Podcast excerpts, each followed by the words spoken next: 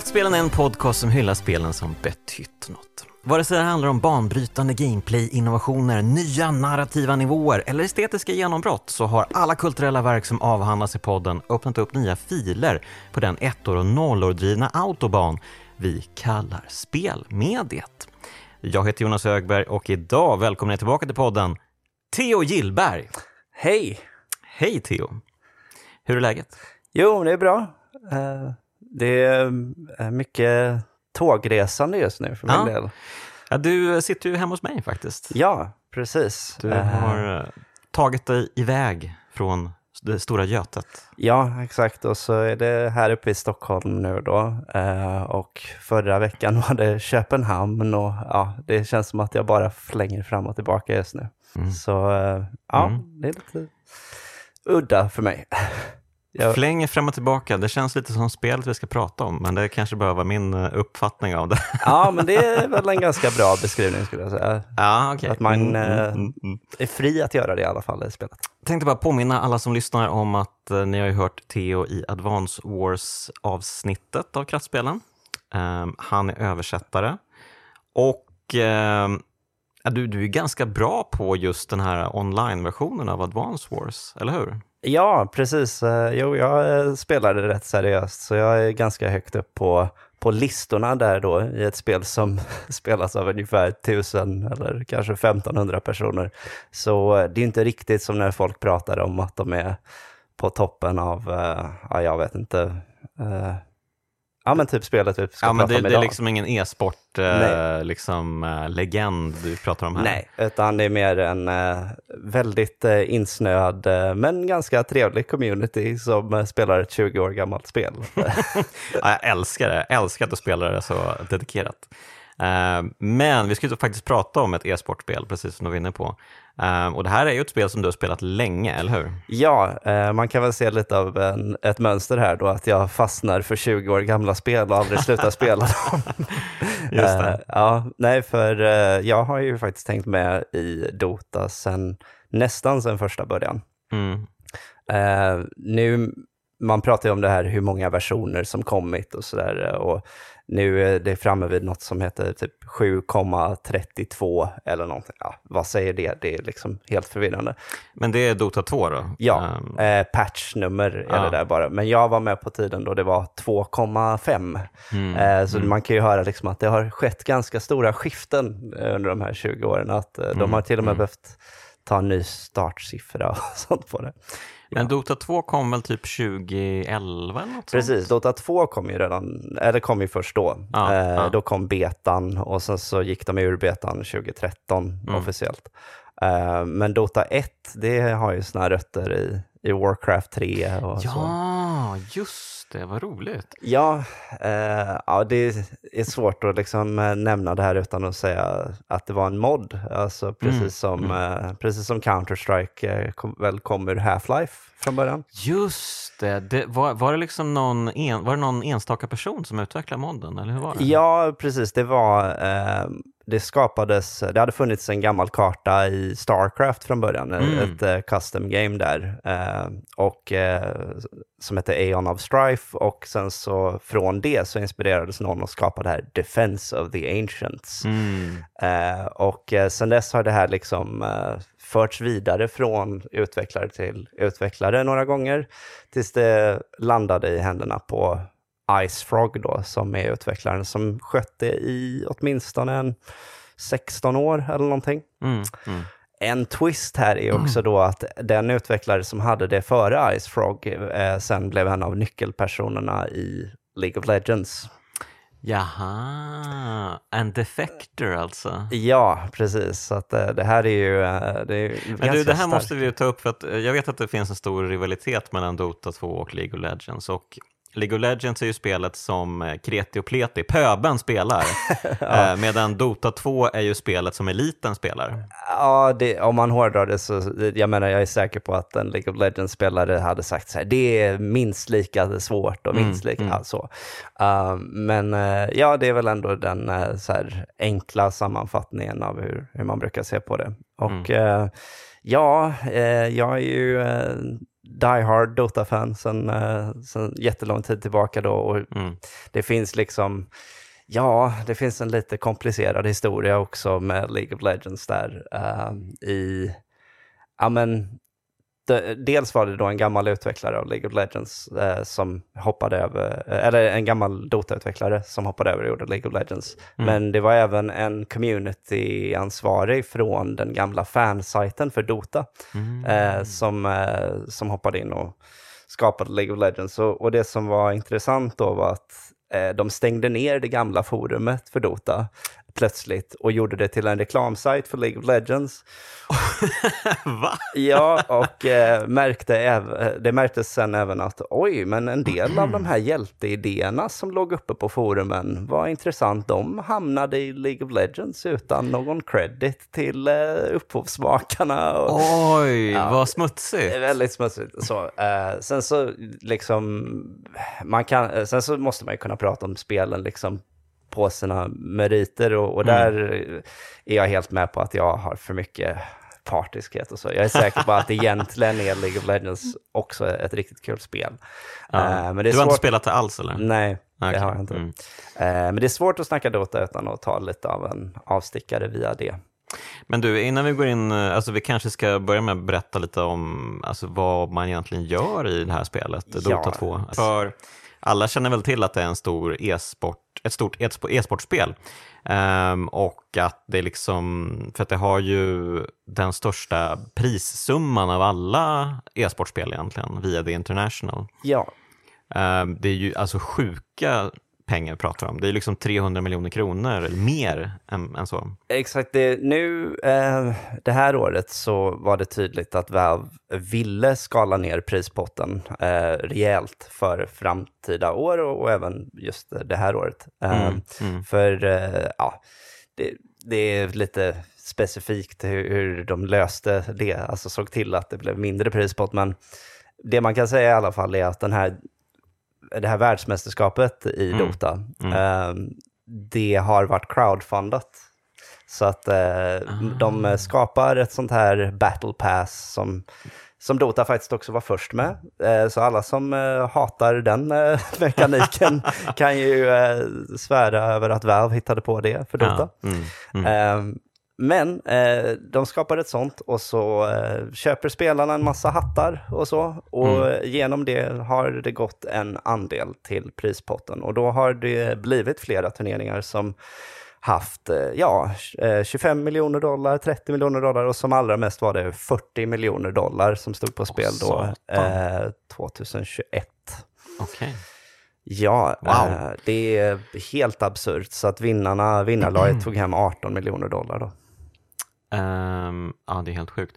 Ehm, men eh, ska vi liksom gå in på lite mer det 90-gritty då? Vad är det man gör i spelet? Vad är Dota 2 för typ av spel? För det är ett Moba. Ja, eh, precis. Eh, ett lite smått eh, intetsägande begrepp egentligen. Det står ju för. Multiplayer Online Battle Arena, vilket man skulle kunna hävda att alla online-spel är egentligen. ju. Ja, precis. Det känns som att den beteckningen är lite luddig och konstig. Alltså, hur blev det så? Nej, det jag... Ja, då kommer man tillbaka Ja, det, det, in på det, behöver, men- det behöver Nej. vi såklart inte ha koll på, men eh, ja, Det- konstigt ja. Mm. Ja, jag tror, eh, jag tror eh, folk har menat att konkurrenterna till Dota vill inte rubricera genren som Dota-like. Aha. Så, att, de, så de försökte League liksom... of Legends framför allt kanske. Ja, de ville lite så här lansera eh, något annat begrepp. Men visst, alltså fattar folk vad det är så, så gör de. Det, grundprincipen är i alla fall att eh, man spelar, eh, vars, alltså det är två lag med fem spelare i varje. Eh, och eh, till skillnad från i, så det är ett typ av eh, strategispel då, Mm. Dota. Ehm, men till skillnad från i ett eh, RTS ehm, så är det så att eh, arméerna skickas ut automatiskt eh, från eh, respektive bas. Mm. Och eh, det, det är ingenting du styr själv, det är datorn som styr det. Och om ingen hade ingripit så hade de här de hade bara varit exakt lika starka och så ja, hade väl på något sätt slumpen avgjort Mm. eh, vilket lag som vann. Men det är där spelarnas hjältar kommer in då. Mm. Eh, och eh, de har eh, massor av unika förmågor som samspelar med varandra på intressanta sätt. Eh, det finns liksom ett helt eh, upplägg kring, ja, som vanligt i, i rollspel då, när man eh, Vissa är väldigt starka i början men faller av eh, mm. sen eh, och andra är tvärtom. De måste ja, få tid och sen blir de de här raid-bossarna. Liksom. Ah, så. Mm. Eh, men eh, ja, målet är att eh, successivt arbeta sig igenom eh, de motståndarlagets yttre försvarstorn för att sen ta sig fram till motståndarbasen och mm. där förstöra ytterligare byggnader, bland annat eh, de som eh, påverkar hur starka eh, arméerna är. Mm. Och sen till sist ta sig fram till eh, tronen, som man ofta kallar den eh, på, när man snackar på svenska, men ja, ancienten då. Mm, eh, mm. Defense of the ancients, ja. Ja, mm, mm. och eh, förstöra den då. Och ja, det är ju en av de roliga bitarna är att ofta blir det mycket att man är besatt av att få då kills, liksom. Att det går ut på att ja, men nu tar vi våra hjältar och går på deras och du mm. vet, vinner fighten och så. Eh, så då kan det också ofta vara så att nya spelare, de ser, vem är det som leder egentligen i den här matchen? Ja, ah, okej, okay, men det, det står eh, 25-10 i kills mm. och då måste det vara det laget som leder. Men sen om man tittar på det så, så inser man, nej, nej, men det, här, det ena laget, de struntar i kills. De vill egentligen bara ta byggnader. Mm. Och så slutar det kanske med att det laget, de, de, de spelar runt att möta det andra laget. De vill bara ta ancienten liksom. De är helt ah. fokuserade på det. Um, så det är en ganska kul grej, liksom att du mm. måste inte vara så, uh, så inriktad på... Du kan spela på väldigt olika sätt för att ta segern. Målet är ju egentligen bara att...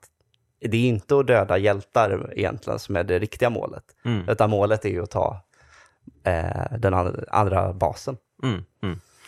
Ja, nej, men, uh, jag har ju väldigt dålig koll på det här spelet, ska väl sägas. Um, vi spelade ju faktiskt en match ihop, du och jag, ja. äh, inför det här. Och äh, det var väl ganska kul, men jag kände väl också att det var ju otroligt mycket som jag inte förstod mig på. Och det, det är så himla mycket man måste lära sig i det här spelet för att äh, ja, men dels ha roligt med det tror jag och dels för att faktiskt bli väldigt mycket bättre på det. Ja, det är precis det. Jag har sagt det många gånger att så här, ehm, jag såg en, en video för, ehm, för länge sedan om spelet The Witness. Eh, mm, mm. Då, då eh, videomakaren kallade det A great game that you shouldn't play. Just det, just det. och ibland så har jag kallat Dota det eh, just för att jag vet att, jo men jag skulle kunna säga att det här är ett fantastiskt djupt spel med hur, som har skänkt mig hur galet mycket glädje. Alltså på det sättet att jag har spelat det så många timmar och, mm. och med, med, vänner eh, och allting. Men det är så... Alltså man kan ju inte säga till någon, alltså ge det bara 300 timmar och så är det högt. Okej, 300 timmar. Hur många timmar har du? Uh, Vet du det? Uh, uh, jag kan inte veta exakt hur många jag har från Dota 1 då. Nej, okay. Men jag har väl häftat att uh, jag måste ligga någonstans runt kanske 14 000 timmar eller någonting på de två spelen. Åh oh, herregud. Herregud. Ja. Jo, eh, då förstår jag. Ja. då är man uppe på high level gaming ändå. Det är ju det som man hade kunnat tycka att det jag borde vara. Men jag har ju aldrig varit så duktig på det här spelet. Ah, okay, okay. Men, eh, men eh, där är det ju ändå det. Det handlar ju om eh, vad man vill göra med spelet. Mm. Jag har ju alltid sett det mer som, du vet jag hoppade aldrig på World of Warcraft-tåget. Mm. Så för mig blev det här mitt så här kompishängspel. Ah. Mm. Och spelar man för att ha kul och bara delvis för att bli bättre, mm. då blir man aldrig så mycket bättre än helt okej. Okay. Uh, man, man, måste liksom gå in för att bli bättre. Uh, och jag menar, ofta är det inte det som gör det hela så mycket roligare. Mm, uh, mm. Man, får, man får ju komma ihåg någonstans, det är ett spel. Det ska vara kul. Mm, mm. Ja, nej men eh, det var, alltså, jag tycker vi hade kul, men, men eh, det var ju ändå sådär att du fick ju säga åt mig att i princip allt jag skulle göra för att vi skulle kunna vinna matchen. Så att, eh, och vi spelade ändå bara mot datorn, så att ja, det, det man kände sig lite pampered verkligen. Men, mm, Ja, men det var skönt. Du var, framförallt tycker jag att du är en bra liksom, pedagog. Du, du förklarade tydligt vad det är som gäller och vad jag skulle välja och sådär. Så att. Ja, men det, jag har ändå haft den rollen några gånger i, eh, med nya spelare i det spelet och försökt liksom bryta ner så här, eh, okej, okay, men kan man i alla fall hänga med på de här sakerna så, så kan man vara med i matchen. Liksom, mm, mm. Men eh, det är klart att eh, det är så mycket som ska gås igenom från grunden och så. Och mm, eh, mm. En, eh, en grej är ju också att spelet har ingen ingen eh, riktigt bra handledning heller. Nej, det tänkte jag på direkt. Jag fattar ingenting. Nej, det, det känns som att det utgår direkt från att ja, men du har väl ändå någon koll sen tidigare. Eller ja, det, ja. Och det har ju verkligen inte alla. Nej men alltså alla börjar väl någonstans. Precis. Och hur ska man kunna börja med Dota 2? Det, ja, ja nej, exakt. Och grejen är ju att eh, du vet, som jag sa, spelet är ju från början en mod. Mm. Och det är ett... Eh, på den tiden så fanns det ju liksom hur många sådana här custom games som helst. Jag vet inte, spelade du någonsin Warcraft 3? Jag spelade jättemycket Warcraft 2, men inte 3 Nej, för det var ju också ett eh, roligt strategispel och så, precis som tvåan, men mm. efter ganska kort tid så eh, utvecklades många sådana här, du vet, eh, speciallägen, mm. eh, som eh, något som hette till exempel så här, eh, Angel Arena och så gick man bara in med varsin hjälte och liksom skulle slåss med dem med magier och sådär. Mm. Eller Ten Hero Siege, nu tar vi tio hjältar och ska klara någon typ av, uh, ja men lite som att spela Diablo eller någonting liksom. Ah, okay. mm. uh, och ur det sprang även Dota då. Och från början var ju spelet mycket mer av en sandlåda som vilket annat så här, custom game som helst. Att mm. oj, ja men jag bara provar att klicka mig fram lite här och jag vet inte riktigt vad jag gör. Och sen så utvecklades det liksom successivt med så mycket mer hela tiden. Det kom nytt content då. Jaha, ja. Mm. ja, du sa content med lite förakt där. Men, ja, eh, precis. ja. Precis. Jobbar man i branschen som översättare så är ju det ett ord man i vanlig eh, ordning eh, spyr lite över. Ja, eh, det var väl lite det jag ville eh, förmedla när jag lät så. men, men jo, så att vad jag menade med det här med att det blev så, det var att eh, på den tiden hade man liksom alltid i världen och var dålig hur länge som helst, för alla var jättedåliga. Mm. Eh, och det, det var väldigt fritt och, och öppet kring det. Eh, och på den tiden i Dota 1, då lämnade ju folk matcherna kors och tvärs. För det fanns ju inga ah. straff för det. Mm, mm. Så att eh, det var nästan den största, den, det största lyftet med Dota 2. Det var ju inte liksom det grafiska ansiktslyftet eller optimeringen av eh, det spelmekaniska ens, utan det var ju bara så här, va? Får jag spela färdigt matcherna nu? Wow! för det var ju något ganska sällsynt under Dota 1 då. Men eh, om det var så utbrett, hur kunde det bli ett sånt fenomen ändå? Ja, men för att eh, så småningom så blev det ju ändå tillräckligt många som, eh, som försökte hitta sätt att, eh, att se till att matcherna skulle eh, spelas mm. från början till slut. Eh, man skapade banlists och sådär, du vet mm. om du lämnar mm. då bannar vi dig och så. Men spelade man Dota 1 i e-sportsammanhang? Det gjorde man faktiskt, men då var det ju mycket mer den där, eh, åh, eh, du vinner ett tangentbord. Du, alltså det, det, var lite mer den där eh, gamla skolan av det. Och mm. det var ju därför då när Valve ville göra ett eh, ganska stort PR-jippo av att eh, lansera Dota 2, mm. då, då var det ju att de utannonserade The International, då, det första världsmästerskapet. Det hölls under Gamescom, tror jag det var, i Köln.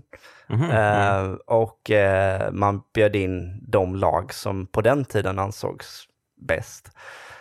Um, men det, det, var det att alla de bästa lagen kom inte. För att till exempel var det, tror jag, vissa kinesiska lag som trodde att det, var, det måste vara en scam. Så att det var så mycket pengar inblandat? Ja, ah. att det blev så här, men vänta lite, vi har ju, vi har ju som mest kanske kunnat ta ett eh, storpris på 10 ah, 000 dollar om det verkligen var prestige-eventet tidigare. Mm, mm. Och nu säger ett företag att det kommer vara en miljon dollar till vinnarna. Mm. Det, nej, nej, nej, det finns inte en chans att det är på riktigt. Och sen, ja, det, sen blev ju det en ny, uh, standard, är inte standard, men det blev ju eh, en måttstock Mm. i e-sport. Ja, men jag, jag minns eh, det här för att jag jobbade ju på Aftonbladet när Dota 2 um, lanserades och blev en stor grej. Jag skrev lite om e-sport på den tiden. Eh, Det var ju mycket stora event i Globen, om, det var mycket Starcraft 2 på den tiden minns jag.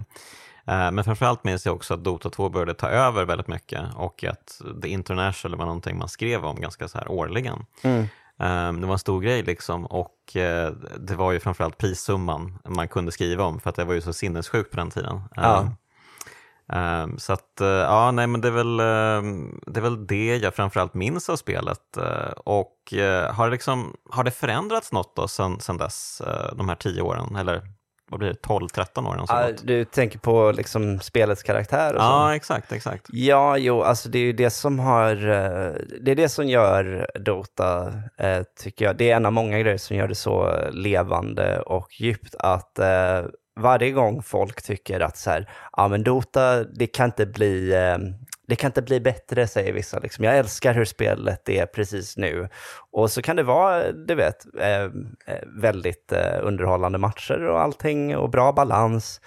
Men då har filosofin för Dota alltid varit att man får, det får aldrig hinna bli liksom statiskt och stelt. Mhm, mm. För, för då, då kommer spelet dö. Alltså intresset kan inte finnas kvar för någonting som inte utvecklas. Mm. Ehm, så det har, eh, det brukar vara liksom en sån här årlig jättepatch då, uh, jätteuppdatering, där uh, skitmycket händer. Eh, vissa år kanske den är lite blygsammare och då är det bara, ah, men det är ett par nya hjältar, några nya föremål, några ändringar av kartan som inte är så jätteomvälvande och så. Mm. Eh, men ja, då och då, alltså kanske var tredje år ungefär, så har det dykt upp att oj, nu eh, kan man plötsligt eh, eh, ja, få eh, special eh, fördelar, liksom, alltså ta talents kallas de. Liksom. Mm, Eh, ett, mm. ett nytt koncept då, där man kan anpassa sin hjälte ännu mer. Eller eh, så här, åh, nu har vi gjort kartan 40% större än den någonsin varit. liksom. eh, det hände förra året. Men just det, det, visst är det så att det är bara en karta i spelet? Ja, det är Alltså det, för mig låter det helt sinnessjukt. Ja. Hur kan det bara vara en enda karta och vara så populärt? Nej, det, det är ju för... Uh, det, ja, det, jag har ju...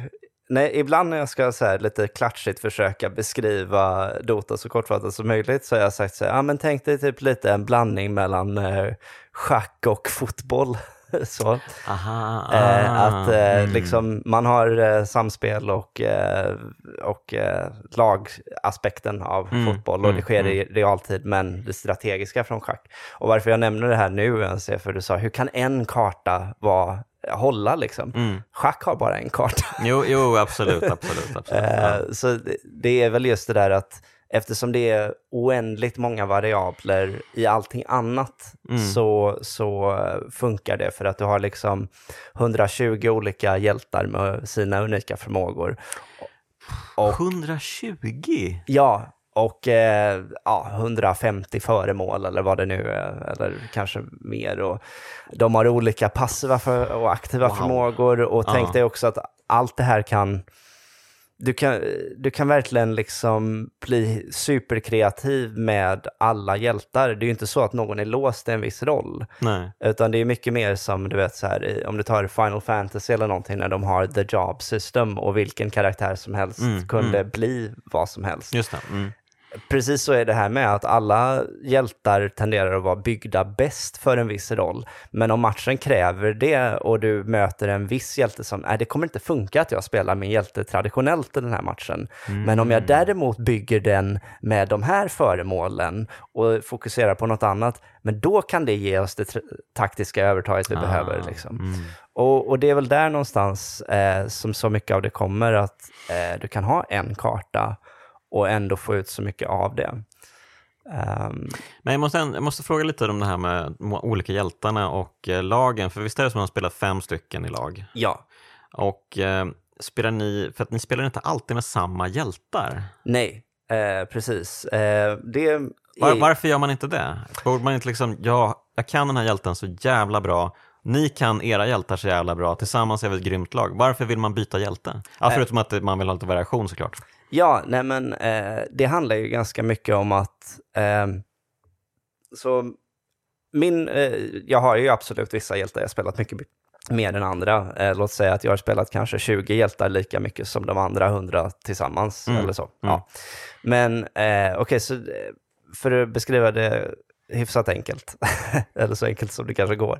så, så eh, min bästa hjälte eh, är en som heter Zeus, alltså mm. som åskguden då. Mm. Och hela hans grej är att eh, ösa ut mängder av magisk skada, inte fysisk skada då, utan magisk skada. Mm.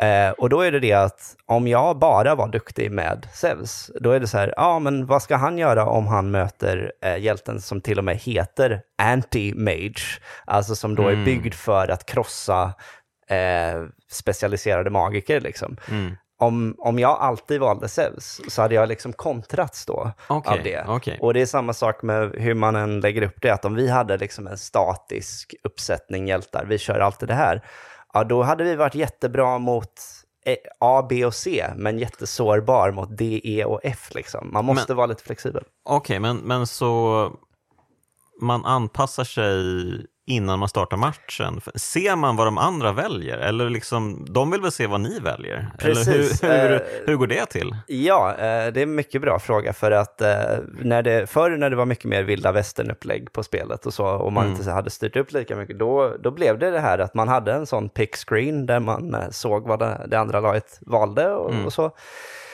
Och vad som brukade hända då var att timern gick ner då eh, till du vet, hur långt man hade på sig att mm, välja. Mm, mm, eh, och eh, ja, tog tiden slut och slumpades en hjälte och det brukar ju man inte vilja. Liksom, nej, nej. Eh, men då slutade det med att alla satt liksom tills det var en sekund kvar och så valde de så att alla hamnade i att välja blint. Liksom. Aha, okay. För du vet, annars gav det ju bara information till, till ja, fienden. Ja, Men alla förstod ju att även om det var det bästa man kunde göra med ett sånt konstigt system, mm. så skapade det ju jättehög varians i hur ojämna lag det blev. Ah.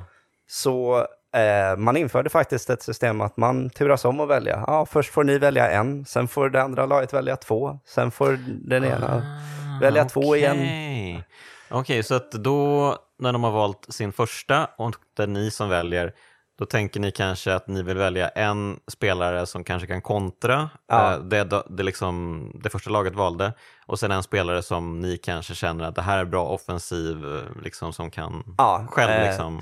Det jag beskrev nu det, det är i och för sig så man gör i lite mer officiella matcher. I, i eh, vanliga casual-matcher så är det istället att det sker blint två val i taget. Två, Aha, två, ett. Okay, så. Okay, okay. Men det är precis som du säger då, ja, att eh, man tittar mycket på så här, okej, vårt lag ska gå ihop. Det är mm. viktigt å ena sidan, å andra sidan måste det eh, kunna hantera eh, motståndarens hot. Mm. Eh, eller kanske rent av exploatera motståndarens svagheter då helst. Ja, det. Mm. Eh, och det är ju en grej som många lyfter med spelet att ja, på gott och ont ibland, att eh, draften, som man kallar det, alltså när man väljer hjältarna, eh, spelar väldigt stor roll. Mm, mm. Eh, att det vissa menar liksom så här, ah, ja, men vad skulle vi göra i den här matchen då? Vi var ju körda redan i draften. Liksom. Just det, just det. Jag, jag mm. tror, eh, jag har ju ofta känt när folk börjar snacka sådär, äh, det, sånt gäller på proffsnivå. Liksom. Då, då kan mm. man skylla på sånt. Eh, spelar man casual, då är det bara att spela bättre. Så här, liksom. Oj, okay. skärp, skärp er nu och skyll inte på, på liksom, eh, att ni var, hade förlorat på förhand. Alltså, för det blir så tråkigt också om folk har den inställningen att mm. ah, ja, vi kan väl lika gärna ge upp nu, vi hade ju sämre hjältar. men eh, okej, okay, men vad är det då som skiljer casual-spelarna från proffsen? Alltså vad är det proffsen gör som gör dem till proffs? Eh, de har liksom en...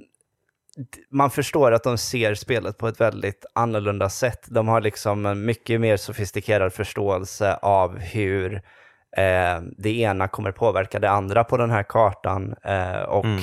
att också hela tiden försöka förekomma och läsa eh, motståndarna. Att så här, om vi ställer två av våra hjältar här eh, och de...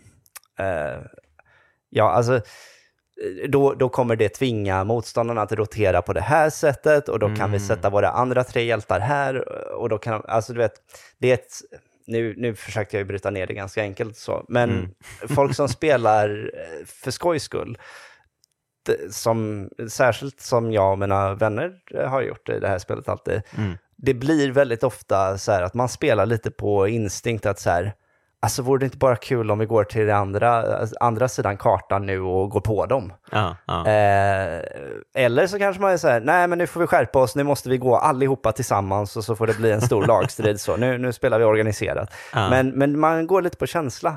Och proffsen gör ju absolut inte det, utan de, det är väldigt tydlig idé om vad man ska göra. Just det, för där, där, där har de liksom riktiga spelsystem som de sitter med. Så de, de har liksom flera olika builds nästan som de tänker på. Exakt. Ja, gå, gå till A5, nu kör vi den istället. Eller något sånt Ja, där, men liksom. precis. Att det, det finns liksom så många fler nivåer av det där. Mm. Um, ja, alltså, det, man, man vill ju inte nödvändigtvis gå in på kanske för mycket så här halvtråkig nitty gritty. Men, eh, Nej, en, nej. men en, en eh, väsentlig aspekt som jag inte riktigt nämnt med spelet är att eh, väldigt mycket av spelet handlar ju om att få mer eh, guld då, mer pengar än motståndarlaget, för det är då du kan köpa fler föremål, bli starkare. Just det. Eh, det är där liksom det här rollspelsinslaget kommer in igen, då, eller Mm, RPG. mm. Um, och hur får man guld då? Jo, antingen genom att spöa motståndarnas hjältar eller genom att eh, farma då, alltså genom att gå på eh, mobs eller creeps då som de kallas i spelet, alltså de här eh, Vanliga trupperna helt enkelt. Ja. ja. och eh, då är det ofta det att eh, kartan kretsar kring, okej, var kan vi positionera oss så att vi kan liksom ta mer och mer guld, alltså från monster då, eller mm. ja, eh, vanliga fiender. Och eh, det är det kampen blir om, liksom. Att Mm. hur, hur mycket territorium kan vi breda ut oss över och bara suga upp mer guld? och det, det, är liksom, det är matchen i matchen väldigt ofta. Eh, Okej, okej. Mm. ja. Men du, eh, om vi ska kolla lite mer på just proffsen, för att eh, jag är ju lite ledsen över att du inte hann träffa, du skulle egentligen träffa Loda Ja. eh, i veckan faktiskt, men han Ja. blev ju sjuk då. Det, det var ju synd, eh, för ja, det hade varit jättekul eh, förstås. Ehm, Loda är ju en stor spelare då. Ja, eh, det är så att eh, VM, det tredje, eh, den tredje International vanns av ett svenskt lag, Alliance. Mm. Eh, jag brukar skoja om att det är väl nästan enda gången några jag hejar på har vunnit någonting. och, eh, ja, men det var, och de vann också i en, eh, ja, vad som många eh, anser vara liksom den mest episka finalserien eh, i spelets historia för att det var eh, 2-2 i matcher i en bäst av fem och allt stod på spel och det såg ut som att eh, de var favorittippade på förhand då, Alliance. Mm. Eh, och eh, det såg ut som att de kanske ändå skulle falla. De låg under i sista matchen och sen gjorde de en osannolik vändning eh, kan man säga. Mm. Mm. Eh, ja, det var, jag, eh, jag kan ändå tipsa alla den som tycker att, eh, som inte är så bekanta med Dota sedan tidigare, eh, men tycker det låter som att det kan ha någon charm. Kolla in eh, vad det, ja, The International 2013 Finals eller så. Ja, ja. Final Minutes eller något sånt. För man får se från båsen den här uh, urladdningen av känslor liksom när de märker att de kommer vinna och så. Jag, jag länkade dig den tror Ja, jag. jag, jag tittade på den, den var jätte, jättefin. Ja. Jag älskar de där ögonblicken och det gäller väl egentligen all sport, eh, vare sig det var liksom idrott eller e-sport eller sånt där. Men när man, när man känner att det börjar byggas upp någonting liksom enormt. Liksom. Ja. Ehm, och det, alltså det finns ju fantastiska e-sportögonblick. Jag tänker såklart på Street Fighter 3-ögonblicket där, eh, vad är det de spelar, Chan-Li och Ken va? Ja, Ehm, och eh, den här otro, Daigos otroliga revansch där på Justin Long heter den va? ja, Eh, den är ju helt eh, sanslös verkligen när han, block, när han inte blockerar utan vad heter det i Street Fighter 3? Man, Parerar, man eller? parerar Han parerar en jätteattack, alla de attackerna. Och han får inte missa en enda, för, då, för han är nere på liksom den här eh, minibiten hälsa ju. Just det, ett enda slag så är han död. Liksom. Ja. Men, men han lyckas parera typ, men, typ 11-12 träffar i rad. Ja. Och sen göra en superattack som, som kontring som då dödar motståndaren. Ja. Motståndaren hade jättemycket kraft kvar. Liksom. Så att eh, de där ögonblicken är ju helt otroliga verkligen. det, det är så sanslöst för att så här, jag har aldrig spelat Street Fighter seriöst överhuvudtaget. Eh, Jag, jag gillar ju det från barndomen så liksom. Mm, Men, mm. Så att jag kan ju ändå förstå någonting av vad som sker på skärmen. Men Mm. bara du berättar om det ögonblicket får jag rysningar liksom. Ja, fy fan alltså, det är så jävla bra. Men eh, det, det är nästan, nästan i, samma stil. Eh, jag skulle säga att det är nummer ett ändå eh, Ja. i e-sportsammanhang. Men, men det här var verkligen häftigt. Och eh, man, gillar verkligen, eh, nu vet jag inte vad han heter, det var någon av dem som var så jävla på liksom. Som bara, Ja, ja, men det är Admiral Bulldog då, eh, Ja, är, är den här som, eh, han sitter liksom och börjar slå eh, händerna Ja. i bordet och skriker liksom, och han är så megataggad liksom. Mm. Och, och, det, och där tycker jag också faktiskt att det är någonting väldigt nice med att, um, så här, ja, det var ju skitmycket pengar på spel redan då, Mm, mm. absolut. Det var ju, den turneringen hade en prispott på ja, strax under 3 miljoner dollar och, och ja, Alliance då tog hem ungefär hälften av det. Eh, men eh, du vet, sen när de lag som vunnit, 40, alltså de som vann den där, eh, när potten var 40 miljoner dollar, mm, Alltså känslorna var inte nödvändigtvis ännu starkare då eller så, utan Mm. det är inte, det, är liksom väldigt mycket av det är ändå också bara känslan av vi gjorde det, vi blev bäst i världen. Alltså du vet, det är inte Mm. bara nu fick vi de här pengarna, nej, utan nej. det handlar så mycket om eh, bedriften. Ja, och, eh, och, det, och då var det ju ändå liksom ett ungt spel och en ung sport vi pratar om. Det var ju Mm. liksom tredje VM liksom då. Ja, Och eh, jag menar, i och med att det får liksom, det borde ju då få, få mer och mer betydelse också med tiden, att eh, det blir tyngre och tyngre att vinna ja, eh, VM eller The International eller Mm. dylika turneringar. Liksom. Ehm, så att man undrar ju lite hur e-sporten kommer se ut om typ eh, 20-30 år när det liksom har samma nästan den här nostalgiska tyngden att vinna ett VM som det är på fotbollssammanhang. Liksom. ja, exakt. Eh, Det har jag ju också tänkt på ganska många gånger. Hur mycket e-sport, eh, ja, är det en bubbla eller är det Mm. the wave of the future? Eller Ja, vad, så här, exakt, liksom. Det, exakt. vi, det känns som att vi är lite för tidigt i det, men ehm, ja, jag lutar ju ändå åt att det, det kommer ju aldrig bli... Jag, jag har så svårt att se att det någonsin kan bli någonting som motsvarar vanlig sport. Mm. För att det är för... eh, ehm, det, är för nischat och för... eh, det kräver för mycket förkunskap. Liksom. Vad, vad är det som gör en sport som fotboll väldigt tilltalande för folk, även när man skojar om "Åh, nu blev det 0-0 igen. Liksom. Aha, men det är att bortsett från då den här eh, ständiga, nu får vi förklara hur offside fungerar för någon, mm. så är det det att i princip annars så är det så lätt att fatta. Bollen åker runt och om den åker in under ribban och mellan stolparna, då var det mål och Mm. det var det hela poängen. Mm, mm. Så, eh, I e-sport så är det väldigt ofta, jag menar, nu har jag fått försöka hejda mig att tråka ut med detaljer kring det här spelet. Eh, men ändå har jag liksom verkligen bara skrapat på ytan av hur det funkar. Mm, mm. Och då att sätta sig in i att liksom följa det, jag menar, det är jättehäftigt när man fattar det som pågår, men det är inte Mm. lätt att, att komma in i det. Och där tycker jag e-sportmässigt att det, det enda som har någon riktig chans, eh, enligt mig, är mer fightingspel. Liksom. Mm, mm. För det, är, det, det har något uppenbart. Du har det här en mot en, det är en eh, duell, det är rivalitet och så. Ja. Och eh, du kan se väldigt tydligt båda uttrycka sina spelstilar, liksom, Ja. så du kan fastna för det.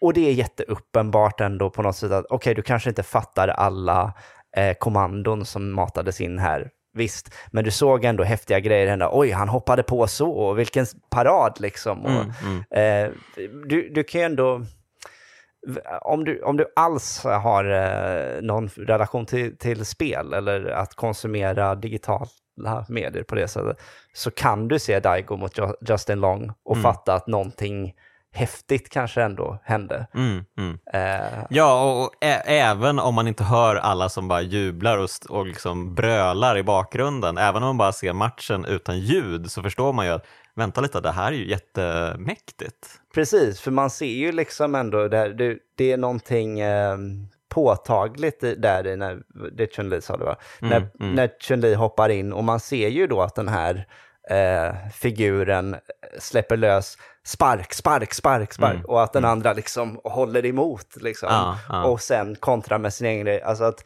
det blir ju tydligt för vem som än tittar. Det är som att se en tecknad serie, att nu gör eh, kombatanterna upp här. Liksom. Mm, Eh, men det blir sånt mischmasch lätt eh, om du försöker titta på en Dota-match och Ja, inte förstår mm. vad som händer. Ja, men det är precis, det är ju, det är ju lite så med, med RTS-spel och Eh, det är ju samma med Starcraft, eh, tänker jag också. Det, det är många matcher, jag menar, jag har ju spelat Starcraft 2, men det är ändå många matcher så det är liksom ett jävla gytter med eh, trupper och man bara, ja, jag har ingen aning om vem som kommer vinna här.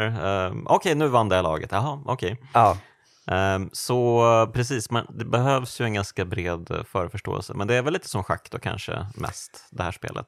ja, eh, det, Om du ska likna det vid fotboll och schack så är det mer schack då kanske? ja precis. Eh, att, för det är ju, varför jag tycker schackjämförelsen är någorlunda effektiv är också det här att alla har liksom olika roller, de här hjältarna. Mm. Att du har liksom du brukar prata om att det finns fem olika positioner. Två stycken som är lite mer understöd, supports då. En som är lite så här tankaktig, som, eh, eller ja, oftast spelar den rollen. Den ska inleda fights.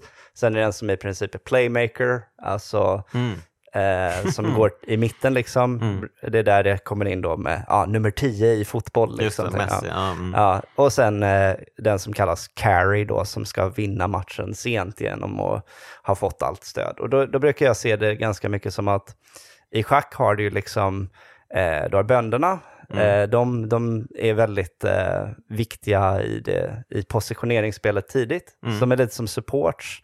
Eh, att bönderna är det, det är som den svagare supporten.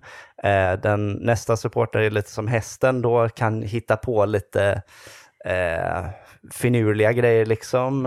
Eh, medan eh, ja, den här eh, playmakern, så då, det är som damen liksom. Den är nästan alltid viktigast. Sen carrying, det är som tonen som kommer in sent i spelet ju, det, i schack och då blir väldigt avgörande. Så att man kan ändå se lite den där eh, jämförelsen så, om man verkligen ska bryta ner det enkelt. Mm, mm.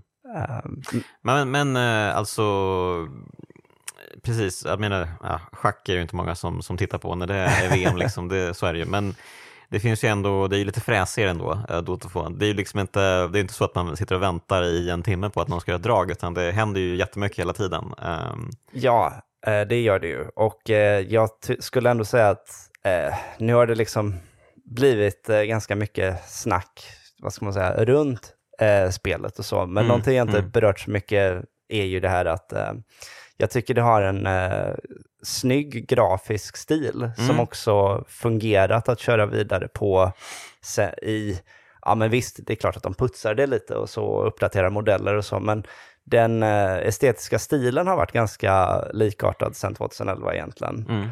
Um, och eh, jag tycker det är skönt att det liksom funkar eh, många år senare, för att det har ju andra spel som kanske åldras ganska dåligt i det avseendet. Eh, men det jag tycker är ett underskattat inslag i eh, Dota, det är att det har fantastisk ljuddesign. Mm. Eh, varje, jag kan veta, alltså när man blir inbiten och så, eh, så kan man veta allting som händer i en fight på ljuden. Att, ja ah, just det, så låter det när den magin används, och den magin. Och när det föremålet används. Allting har distinkta ljud. Mm. Och visst, eh, det är inte, det är ingenting som så här krävs för att du ska kunna spela spelet och ha kul med det. Men det är ändå en grej som är en väldigt snygg detalj, för att Mm. det är så jäkla mycket info du ska ta in på kort tid. Och när du kan använda flera sinnen, att ah, där hörde jag na- eh, ljudet av eh, av när han aktiverade det här föremålet som gör att han är immun mot magi nu. Ja. Bra, nu, nu fick jag den signalen i huvudet också. Så att du vet, så här, man Just konsumerar så, ja, Ja. så här, liksom att det inte bara... För som du säger, det är ett sånt gytter. Mm. Och då blir det väldigt ofta det här att okej, det ögonen inte hinner med, det kanske öronen kan hjälpa dig med i vissa lägen. Mm, Okej. Så det tycker Ah, jag... coolt ju. Ja. Har du någonsin undrat om det kommer komma någon VR-version? eh. Och lägga till ytterligare liksom, eh, sinnen att... eh, Ja, men det har jag inte tänkt på alls, men det känns ju inte helt otänkbart alltså om man eh, spolar fram till lång tid. Just med tanke på Half-Life Alyx och så och att Ja, Valve precis, eh, ja. ibland vill ha lite, verkar vilja ha lite otippade utmaningar. Ja men precis, man vet ju aldrig vad de hittar på. Um, Valve. Och det hade ju också varit lite, alltså för folk har ju skojat om så här, när kommer Dota 3? Ja, du Mm, vet, och mm. det hade väl antagligen varit, om det kom så hade det varit som Overwatch 2, man slänger dit en tvåa, men den betyder ingenting, det är samma spel. just det, precis. Ja, exakt, vad är skillnaden där? Det är en Så- bra fråga. Så då kanske det hade varit så, VR hade varit, eh, det hade varit det som behövdes. Nästa logiska steg. Ja, Kanske framtiden för e-sport, vem vet? ja. Inte jag i alla fall. Ehm, är det något mer vi ska ta upp, tycker du? Har jag missat något? Nej, alltså det, jag tror, eh, jag tror vi fått med det mesta av liksom det man kan, eh, det man kan eh, prata om på ett lite, Lite lättsammare sätt kanske? ja exakt, Utan att gå liksom superdjupt ner i källkoden här. exakt. Ja. Ehm, men jag skulle ändå kunna bara säga också att eh, som sagt, mycket av det som är så kul med spelet är Mm. att, eh, att man kan samspela på eh, specifika sätt som stärker varandra. Liksom. Att den Mm. ena hjälten passar extra bra ihop med den andra. Liksom. Ja, om du... ehm, till exempel, en av de eh, mest ikoniska hjältarna från spelet heter Pudge. Han är baserad från början på eh, The Butcher i Diablo. Om, Ah, okej. ja. eh, så. Eh, för det är ju från början Warcraft-influensen och så. Det. Eh, Mm. och hela hans grej är att eh, han kastar iväg en köttkrok som han drar in folk med och sen så när de är nära då eh, liksom ruttnar han och äter på dem tills, de, ja, tills han får döda dem. Då. Wow, Ganska makabert. gnarly. Ja, eh, men det är en sån här klassisk grej att folk tycker det är skitkul liksom att kasta den här köttkroken och försöka eh, förutspå vilket håll kommer nu fienden gå åt. Jag ska sätta den när han minst anar det liksom. Och, ja, så.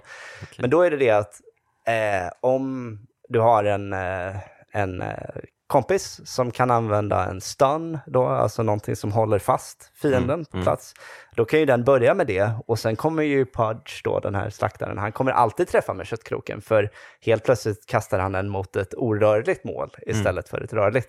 Det är en sån här, ett, ett enkelt exempel på, ja ah, just det, de går så bra ihop, hjältarna på olika Mm, sätt. mm.